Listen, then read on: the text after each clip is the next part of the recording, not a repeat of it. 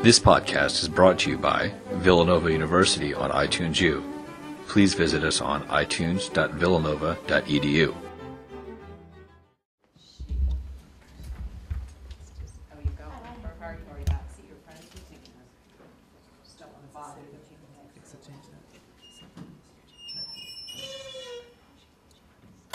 And usually what arpillera means is a three-dimensional textile, um, picture, okay? But it's taken on sort of this, um, political meaning, and in particular, it refers to these fabric textile things, which are much cruder than this. This is what I got from Peru, and I'm totally in love with these. But originally, they were used to um, connote the arpilleras that were produced in the 70s under General Pinochet in Chile. And I'll give you some sense of, of what that was like in a minute. Okay, so um, do any of you know about arpilleras before I start? Because I'm because I don't know that much. So I was like, if I'm talking to experts, I'm in huge trouble.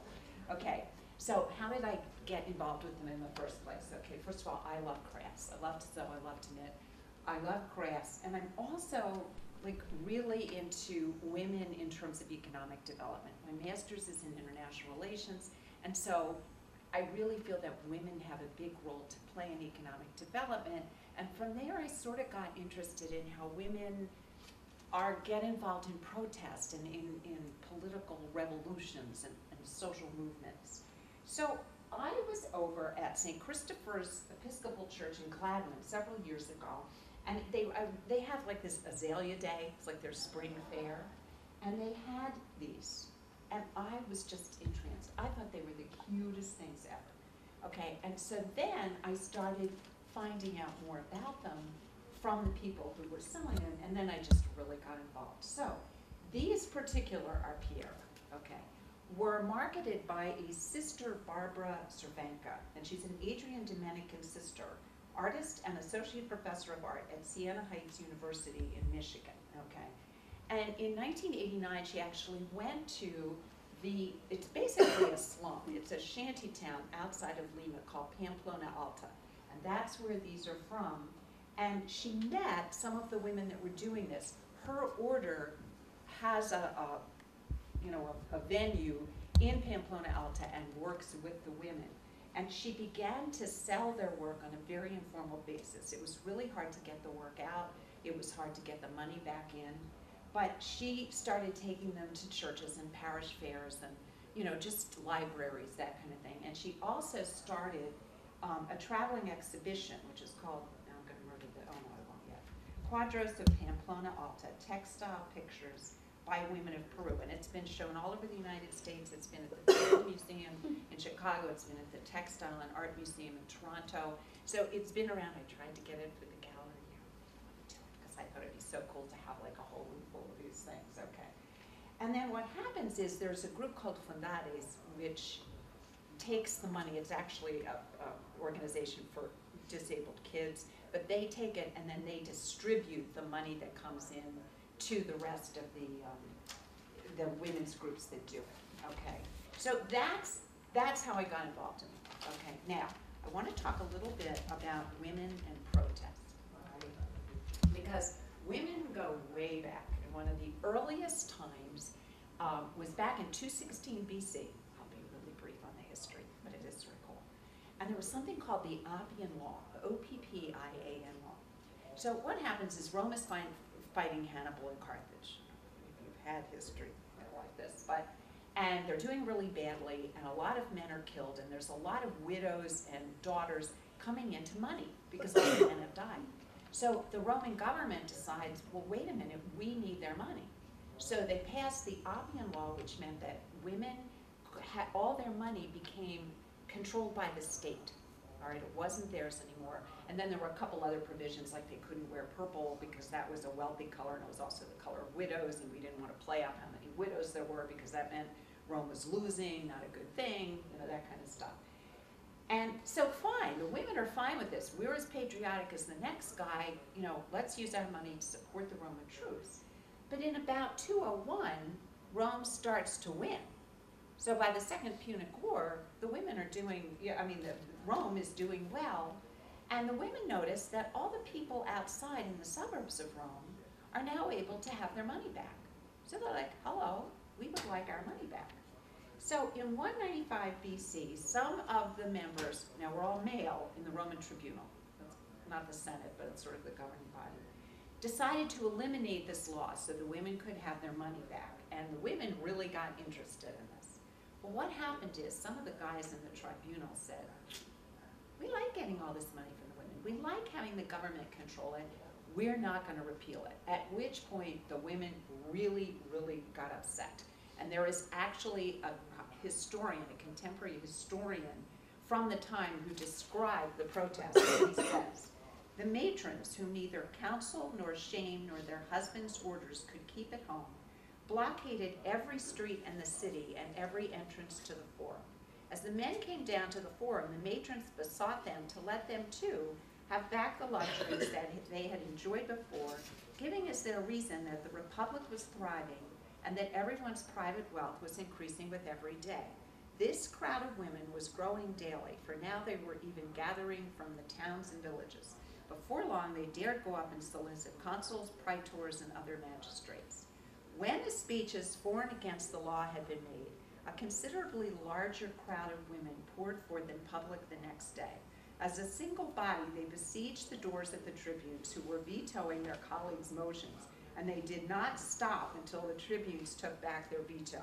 After that, there was no doubt that the law would be repealed. So clearly effective even that far back. And then, you know, as you know, if you look at the French Revolution, if you look at the American Revolution, if you look at women's rights, you look at you know, civil rights, you look at gay rights, you look at Mothers Against Drunk Driving, the Million Mile March, the women who are down picketing in front of some of the gun shops in Philadelphia. You know, women have power, okay, and they use it. Now, what I want to do now is talk about the kind of origin of the arpillera under Pinochet in Chile. And I just want to show you a little piece of this um, video because it kind of, I think it portrays the situation way better um, than I can with words. So let me see if I can get it. Wait a sec, I thought I had this, but clearly not.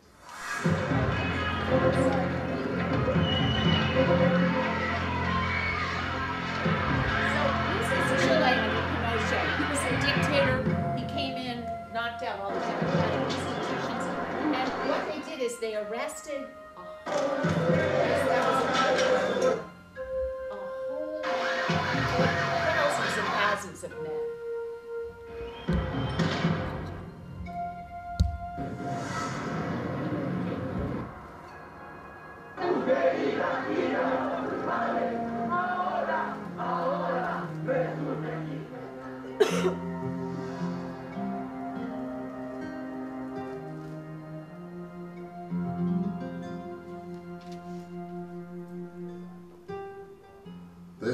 story of how a group of women defied a dictatorship. They were armed only with scraps of cloth, sewing needles, and the overwhelming desire to find their sons, husbands, and brothers who had been arrested, tortured, and disappeared by a military junta in Chile. no vaya o realmente en ese momento yo no supe qué decirle. Two decades later, these women are still searching, and the patchwork tapestries that they created out of their anguish have become a handmade chronicle of life in a dictatorship. Their quest for their missing relatives inspired women from both North America and Europe to join them in their struggle for justice and survival. And with help from the Catholic Church, they covertly sent these fabric portraits of terror around the world.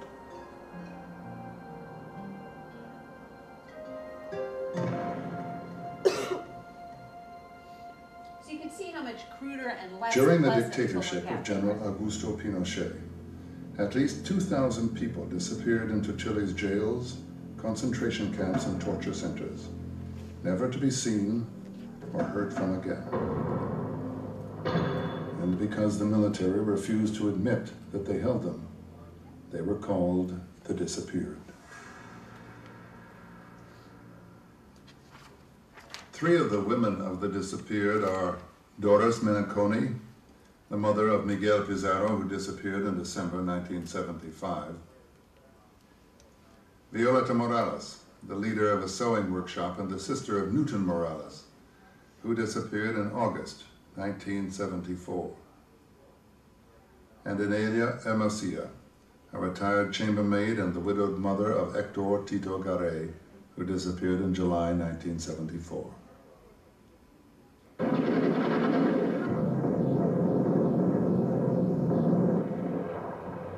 September 11, 1973, Santiago, Chile. A military junta led by Augusto Pinochet overthrows the elected government of President Salvador Allende.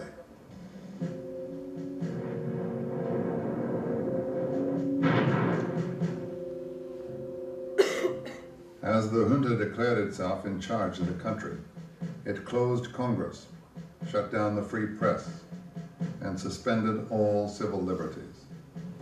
In a matter of days, over 40,000 people were rounded up across Chile. A reign of terror began.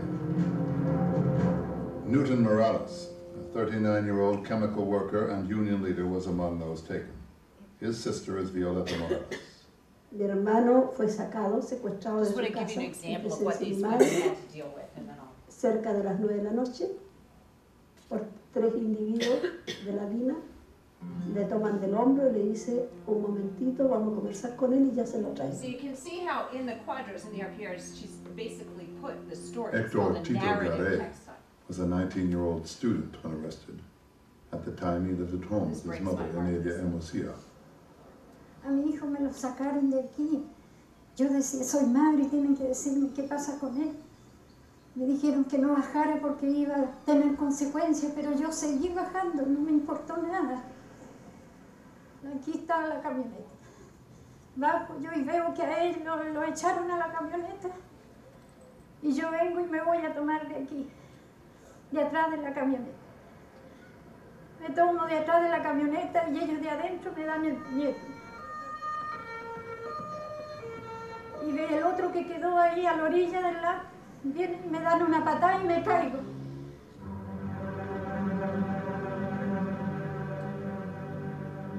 Arrests were followed by brutal interrogations, torture, and in some cases, death. Bodies were found lying in the streets, floating in the Mapocho River, thrown from helicopters. Others were dumped into unmarked graves. Okay, so that just, I think, gives you sort of a flavor of what it must have been like, you know, to, to live then. Um, there's a woman named Marjorie Agosín who has written a whole book on this whole phenomenon or whatever. And what she writes is, these arpilleras of brightly colored scraps speak of pain and also of hope. With their big round suns and the peaks of the Andes framing the background, these simple cloth pictures assembled by women, some illiterate, some from the upper levels of society, travel to the far corners of the earth because remember they're selling them. Speaking for those who have no voice, each arpillera completed and sent outside the country is another link between the oppressed people of Chile and the free outside world. The women who make them use their pain to try to forge a just society for all. That is the message to the rest of the world from these women warriors for peace. And then she quotes one of what they call the arpilleristas, the women that do it, who say that as long as they live, they will continue to sow arpilleras, to dispel oblivion, to make the dead speak, and to regenerate collective memory. Now, interestingly, you have all these women now who are widowed, they don't have, you know, they're, they're brotherless, but they also don't have any means of support, so they're in really bad shape. And the Catholic Church, bless its heart, was one of the first groups to get in there and help. And it started what's called the Vicaría de la Solidaridad to help these widows and mothers, primarily economically. But what happens is, as they start to sew to make money, it becomes therapeutic, and then beyond that, it becomes a way of making a political statement. So I want to talk a little bit about the use of art in protest. Um, has anybody ever been to South America? I'm just curious. Okay, I don't. You probably. I don't know if you have any protests then, but if you ever see protesting of any form in South America, their props are beautiful. So their posters are amazing. I mean, you know how here, at least in the '60s, my protested. I might have a peace sign, you know, and it would say peace. That was it. They do beautiful, colorful. They're works of art. And then they also do effigies. We don't do a lot with effigies in this country, but you know, those kind of figures. And they are beautiful. Or they're kind of reminds if you've ever seen a mummer's parade, it's that kind of caricature. So this idea of using fabric is not foreign to them, all right? There are several things that protest art can do, okay? The first thing is framing, all right? And I'm, I should, you know, footnote, because I'm always screaming at my students not to plagiarize, that I'm taking some of this from an article by a woman named Jacqueline Adams. And she says, movements are actively engaged in the production of meaning for participants. In other words, if you're gonna get out there and try to create change, you've gotta convey the meaning of what you're trying to do. For participants, the people that are on your side, the people that are antagonistic to you, and then also the observers, the people that are the bystander public.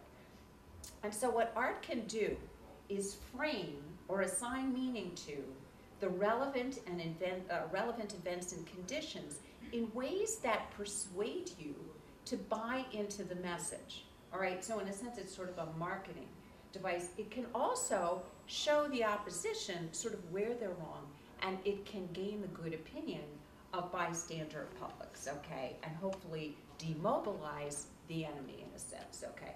So as part of the framing, the arpilleras do several things. First of all, they provided information to the outside world about the conditions in Chile because Pinochet controlled the media.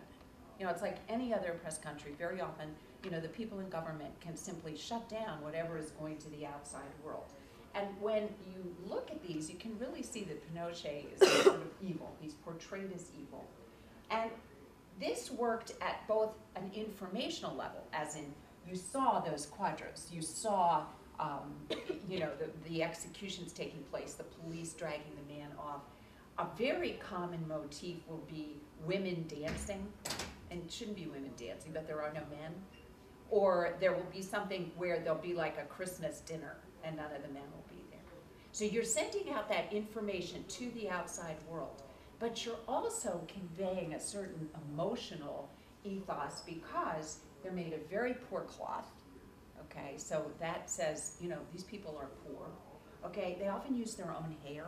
I really didn't want the quadros with real hair, I have to be honest, it's like a little bit weird. But, but it does say, we don't have any other way of conveying this, okay? They're crude. You saw how crude they were. Sometimes the spelling is off. Uh, the, the perspective shows no art education. Um, the figures can be childish, which of course says naivete and a lack of sophistication, but also says I'm really sincere.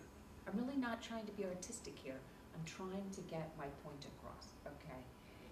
It also was useful if you were the person in another country trying to sell them because it was a good conversation piece. So if I had a store and I had those quadros and you came in looked, I could say to you, look at these. This really shows you what's happening in Chile. I can get the information, you know, across to you and it makes the suffering come alive in ways that just reading about it in the newspaper aren't going to do, okay? It also did very definitively portray Pinochet as evil. There's one that I don't have, but I've read about where Pinochet is depicted as the four horses of the apocalypse. I don't know if you ever, it's like one of those motifs. And the four horses are supposed to be famine, war, death, and conquest. And so if you, I've never seen the covers, I've just read, but apparently it really makes it look as if, you know, Pinochet really is evil, okay? Artists were also, air, you know, doing it created socialization to the protest movement, okay? So the women would sit around and while they're doing this, they're talking. And they start talking about the political situation, they talk about what's happened, you know, to their male members of the family. They talk about their feelings, which we'll see later on is really important. And they talk about other ways to protest, okay? And one of the quotes is, activist commitment comes from the creation of an activist identity through a progressive socialization process which involves the creation of solidarity. They also were a good tool for resource um, mobilization, both in terms of money and also in terms of emotional support.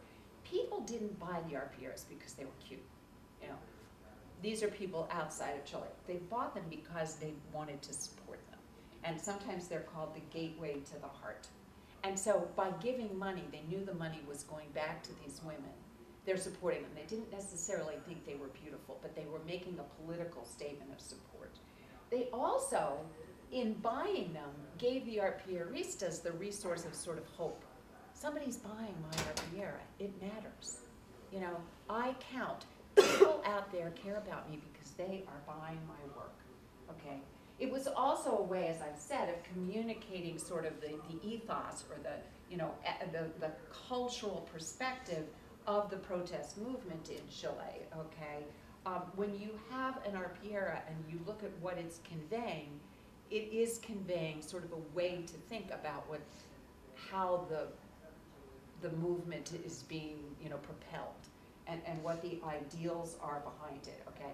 And always portrayed in a positive light, you know, from the arpillerista's point of view.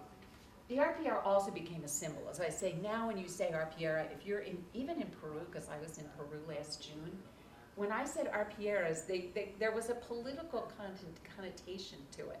You know, and at one point, they don't have a lot, I didn't find a lot when I was in Peru. Um, but they, one guy said, well, do you want the political ones or the pretty ones? So there, they still are some of the political ones out there, but they are a symbol of suffering and a symbol of resistance, okay?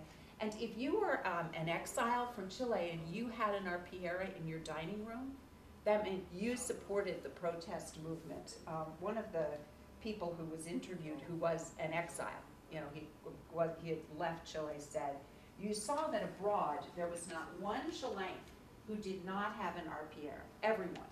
I mean, it was a sort of thing to value, perhaps creativity, but also grassroots organizations at the time. A symbol, a really important symbol." And then as a symbol, it unified a lot of other groups that were also involved in protesting, because it's not just these women making these arpilleras. You know, it's librarians and academics and women running soup kitchens and students, a lot of students involved, and a lot of students died, okay? So it gives this unifying theme. And then a couple other things that it did that were very practical is, it was a way to bring in new recruits into the meeting, because you'd see the arpillera and think, okay, how can I help? What can I do? Um, it sustained the morale and the commitment of the current protesters, okay? It generated positive media coverage. It mobilized the support of bystanders and observers, particularly internationally, all right?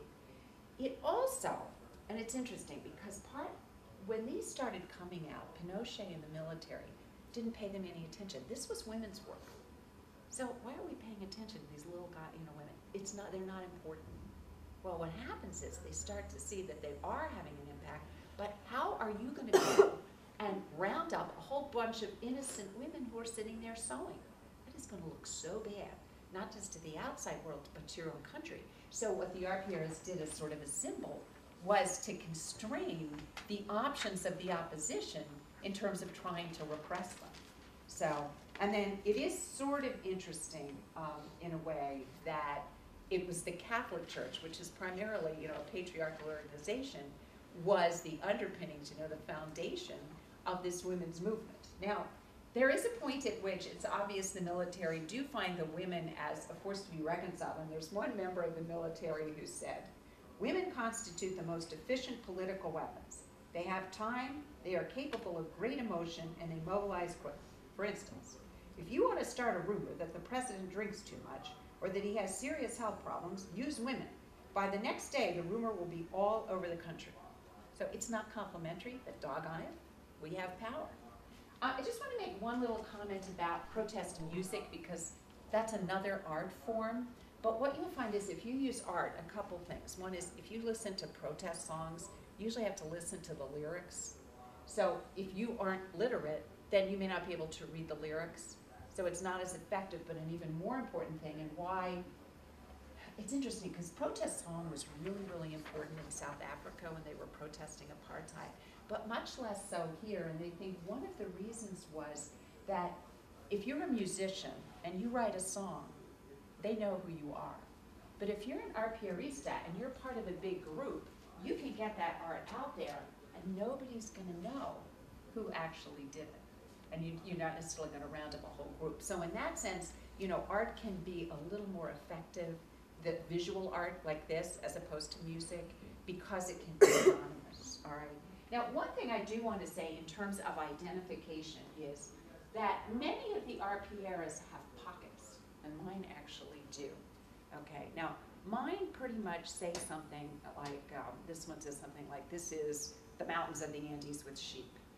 But one of them, and I forget which of these two, has a little comment about, this is what we wish we had. I'm gonna get back to that. But on the original quadros, there would be um, sometimes very poignant little sayings, and the one that just absolutely hit me was one of the founders, um, Irma, of the our first arpillera workshop, um, did an arpillera with her son as a little boy running on the beach. And her little, in her pocket, she put this message When I find my son, I will take him to the sea so he can run barefoot across the sand again. And of course, they never found her son. Okay. Um, another quote is We are here to denounce what happened to us and to put our anguish into the arpilleras so others will know. Our first motive was to use our terrible pain about our demolished lives. And then, interestingly, there is one man that I've been able to find who's actually done work on these, and he writes It would be wrong to think that the process was easy or simple. To form any kind of organization, to get together at all in Chile after the coup was dangerous. There was not only stark fear to overcome, the junta was spreading an ideology of consumerism and individual competitiveness even among the poor.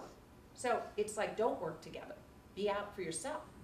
And then he says, and then there was the traditional Latin slash male chauvinism.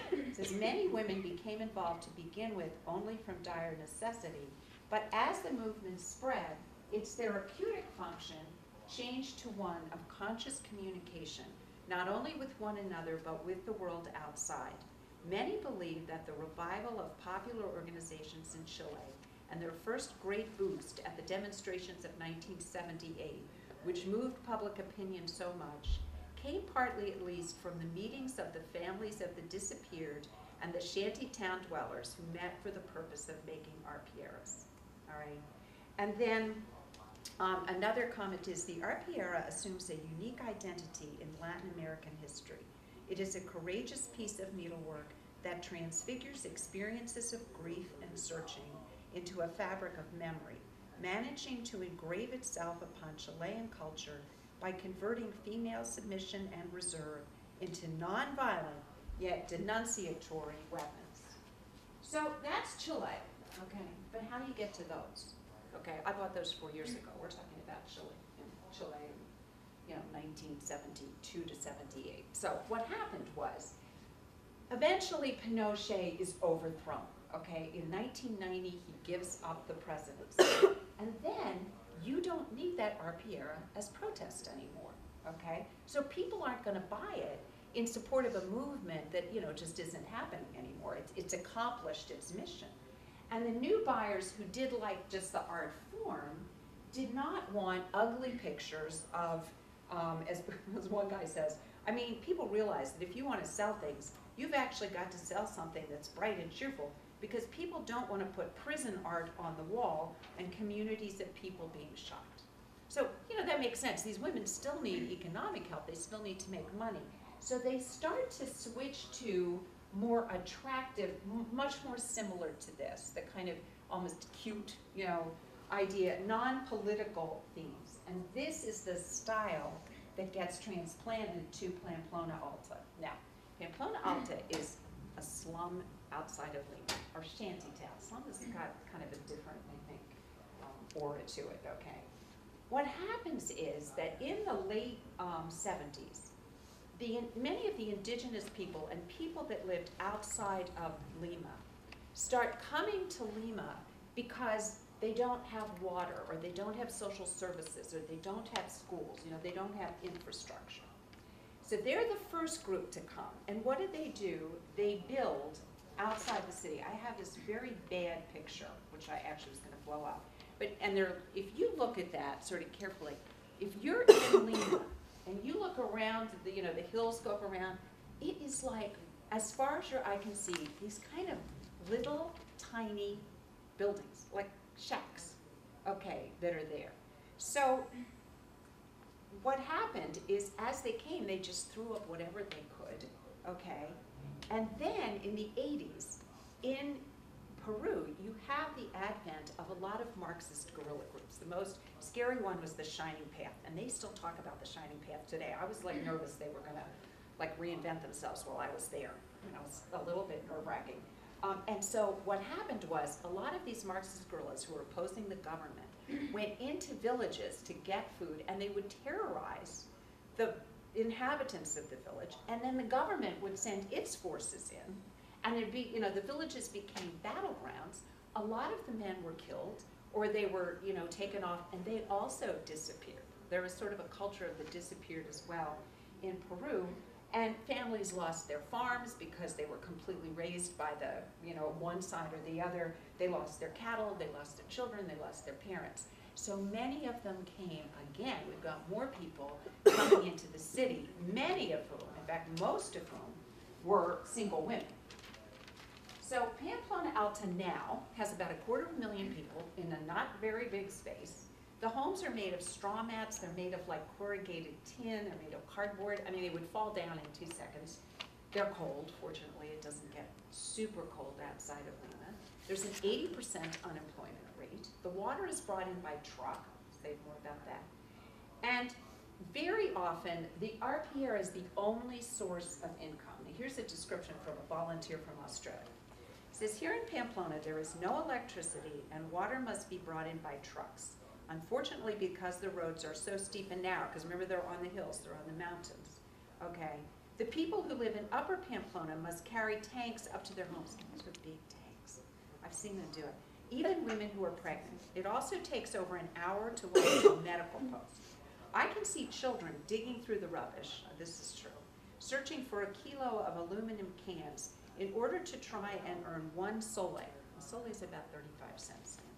This may take all day.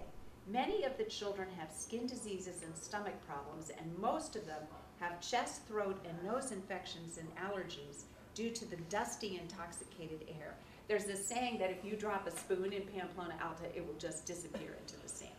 So it's just constant, and it's funny, you can even see it when you're far away. You just see this dust, you know, coming up. So women came, there were already some people there, but they're met with a lot of distrust, particularly in the city of Lima. They really don't want them around, and so they gotta do something. So the first thing they did was set up community dining rooms or community kitchens, okay? And then as they're cooking together, they started developing mothers groups, they started developing, you know, market, little marketplaces. And in the late seventies, there was a group of about ten women who were always sewing and knitting, and there's an awful lot of handicraft in Peru. I mean, this still goes on. And they were trying to sell these handmade articles to tourists and, you know, people from Lima, not doing very well. And this woman who used to come um, from Lima, she taught at some a place called the Humboldt School, had gone to, had been sent from Chile three Chilean arpilleras that looked more like these. And she said to them, why don't you try these? Know, let, let's see if we can market them. And she said, they were so frightened that the group began like therapy. Then a big order came in from the US giving them the income and encouragement to continue making arpilleras. Now, interestingly, at first, they tended to depict the problems in the shanty town. So they would show like miners' strikes, you know, these guys standing outside a mine, the long lines. There is one that's just, you know, long lines of children and their mothers at medical clinics, um, graveyards of children because so many children die early and there's a, you know, the infant mortality rate is appalling. Okay. And they also would show how women were getting together to, to confront these issues, so they'd have the women sitting around. But very, very quickly, they learned this wasn't going to sell. So that's why they've moved. And most of the arpilleras that I saw, other than in museums, where they do show the protest one, are this, this nicer, nicer variety, okay? There can be up to 50 women in a group. They split the income evenly. Each sale brings about five to twenty-five dollars to the group. Um, each woman makes about a dollar fifty a day. They market here, if you can find them, between fifty to hundred twenty dollars. So somebody's making money off of these. I'm not sure it's the women? Um, and they work very hard. There's one woman who said she gets up at six, she fetches the water. Remember, you gotta walk to get your water. She cleans the house, she walks to the bakery to buy bread, she gets her kids up, she fixes them eggs, she gets them off to school, and they can walk miles to go to school. I saw children in little, adorable little uniforms taking, you know, buses, and I'd say, well, how far is this going? And they'd say, it's an hour away. You know, it's just really hard for these kids to get an education. So then she's, you know, at eight o'clock, she's working from eight to eleven, and she goes home, she makes lunch. Kids do not come home from lunch if they're that far away. And then she'll go back at two and work until eight or nine at night. That's a long day sewing, all right? And then they're marketed by different groups, many of which are women's groups um, that are based in Lima and also another shanty town in which there are a lot of women who are there as political refugees? In the workshops, the women usually talk about the themes they want to convey, all right? And while many of them would like to sort of let the world know that things are not super, super duper in these areas, a lot of them portray what they want, what they want life to be like. See, there's a lot of, you know, animals, all the, there's a lot of, you know, veggies. Um, or, you know, if you look at the um, nativity one, you know, this just really, you know, beautiful background and, you know, everybody's happy. And one of the women said, you know, we're encouraged to sort of work our dreams into it. She said, I had never thought about my dreams because no one ever asked me about my dreams, you know. So this is sort of a way of getting it out there, okay. Um, another um, quote says, the actual manual labor of producing quilts allows these women to express experiences that are difficult or impossible to communicate with words. It permits them to cross language and cultural barriers with people from other cultures and languages. The process of making textile art gives women time to themselves, allowing them to shed pain with their stitches. You knit at your own rhythm, or you sew at your own rhythm, or the rhythm of your group. It is therapeutic to be able to express feelings in cultures where pain and suffering is not much spoken of. Many cultures don't openly express personal or social suffering, and pain is considered a private matter. In Peru, it is relatively private. You do not share all personal things with everyone.